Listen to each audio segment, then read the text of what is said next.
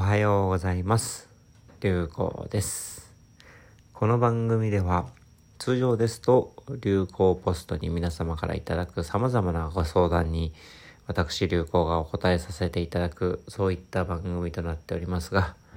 現在四国霊場88カ所巡り、お遍路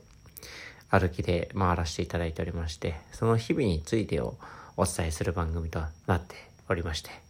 本日が8月の16日、お遍路始まって22日目、もう22日目ですか、になります。で、今日はですね、四国最南端の足摺岬、高知のですね、左下の方というと、なんとなくイメージつくでしょうか。の足摺岬にある38番札所というのは、お寺の番号ですね。88箇所あるお寺の番号の38番目の金剛福寺さんをスタートして、今日はここは四万十川のちょっと手前のあたりまでも30キロぐらい歩いて戻ってきた形になります。で、明日はですね、円光寺さんという39番目の札所を目指して、また残り30キロほど歩いて、そして宿毛というですね、今度いよいよ愛媛県に入りますね。明日の円光寺さんが高知県最後のお寺札所、そうか、もう高知終わるんだという感じですけれども、というのを予定しておりますが、明日はまたちょっと強く雨が降る予報とはいえ、高知の山の中の天気はやめませんので、全然降らないかもしれませんし、激しく予想以上に降るかもしれませんし、もうそれは自然のなすがままに任せるという感じを予定しております。で、金剛福寺さんは本当に、お寺笹井商人の縁があって、お寺に泊めさせていただいて、ご飯もいただいて、長女の可愛い生まれたての赤ん坊第一子も女の子抱かさせていただいて、素晴らしい体験があったんですが、そのご長女のおすすめで金剛福寺さんの近く、足摺岬のちょっと西側の方になるんですが、龍宮神社というところに参ってきたんですが、おすすめされて、いや、とんでもなく良かったです。ツイッターでも動画アップさせていただいたので、拾って見ていただくこともできるかもしれませんが、なんと言うんでしょうね、目の前に景色が開けてきた瞬間、本当寒気がして鳥肌が立つような、僕霊験とかそういうの全く感じないですし、そういうのも信じてすらいない人間ではありますけれども、なんて言うんですよね、ただただその自然の美しさ、素晴らしさというものに畏敬の念を抱くという言い方が正しいんでしょうか。恐れおののくということだけではなくて、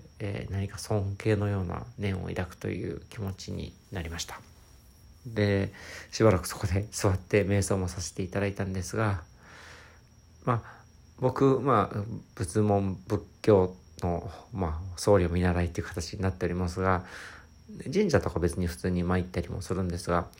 日本の神社、神道というもの、これも一つの宗教ですが、というものに対して詳しいわけでは全くなく、素人に近いんですが、なんとなくその、八百万といったさまざまな自然、山だとか川だとか、そして海だとかに祠、神社があるということの意味じゃないですけれども、神社行くとね、彼女できますようにとか、昇進できますようにと自分の都合のいいことを祈ってしまうのが我々人間ですけれども、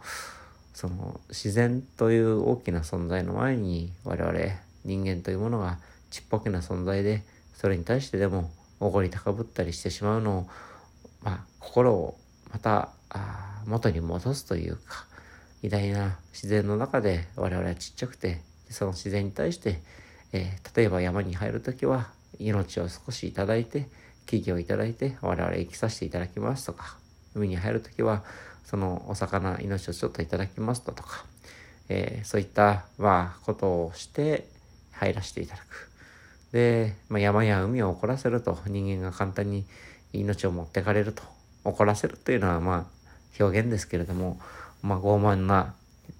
人間の傲慢さが膨らんでくると、海を舐めたり山を舐めたりするから気をつけろと。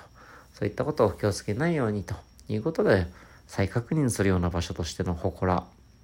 自然の前のちっちゃい人間を再確認するような場所なのかななんてことを浅はかながらに思いました。専門家の方が聞けばバカ言ってんじゃないよだとか遅いよだとかツッコミあったらごめんなさい、何にも知らない人間でございます。ということで、要は神宮神社、そして足摺岬、金剛福寺さん、本当に素晴らしいのでぜひ参ってくださいというお話でした。で、今日は嬉しいことにですね、前世からも散々お世話になっている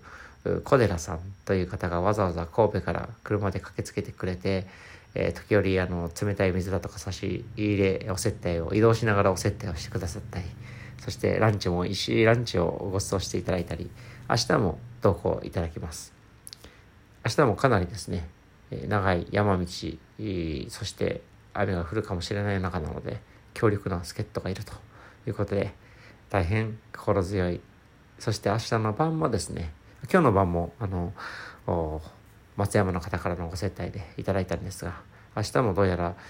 らすくものあたりにお宿をいただけそうということで、おかげさまで雨にも濡れず過ごせそうということで、皆様あまりご心配をおかけしてしまっておりますが、おかけしないように巡っていければなと思っております。で、ちょっと先になりますが、嬉しいニュースでは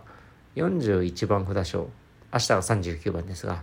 まだまだちょっと距離がありますが、龍光寺というですね、私龍子と同じ名前のお寺さんがあるのですが、そのちょっと手前に別格札所っていうのがありまして、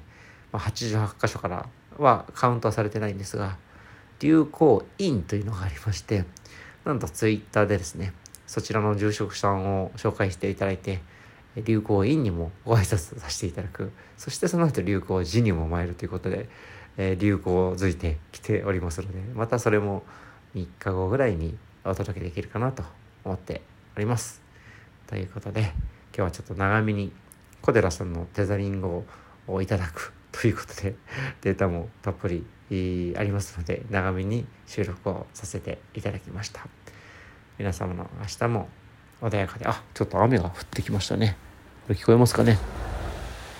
結構降ってきましたね。明日はこんな感じになりそうです。いい音してますね。ということで、皆様雨の中ですが、